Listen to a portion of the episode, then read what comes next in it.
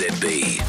Now, it looks like police have dropped the speed threshold on speed cameras. Traditionally, you've been able to go 10 Ks over the speed limit before being pinged, but the police seem to have lowered it and as a result have doubled the number of motorists caught by these speed cameras. The AA's road safety spokesperson is Dylan Thomsen. Hi, Dylan. G'day, Heather. Do you know what the speed tolerance is now? Uh, well, no, I, I don't, because a few years back the, the police made a, a conscious decision that they were not going to say anything about um, there being any tolerance level anymore. So, um, you know, people still have that idea in their head of a 10k tolerance from, from the past. A lot of people do. They need to get that out of their head because um, because nobody knows um, now what uh, any tolerance level there is. Why wouldn't they tell us?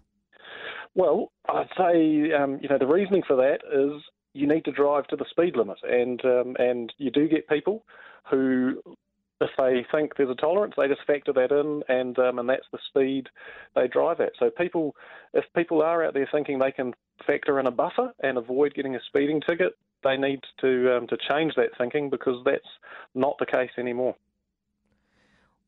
You? Uh, does that wash with you? Do you think that's a good idea from the police?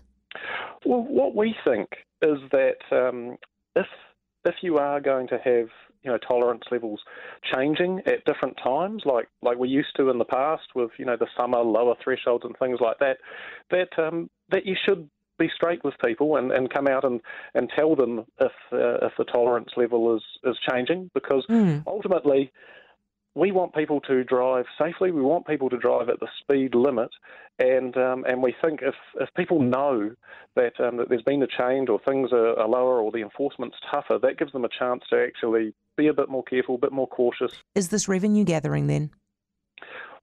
Well, I think the the thing is, we don't want people to see it that way. That's that's the key thing from the AA's perspective. You know, we have to have speed enforcement.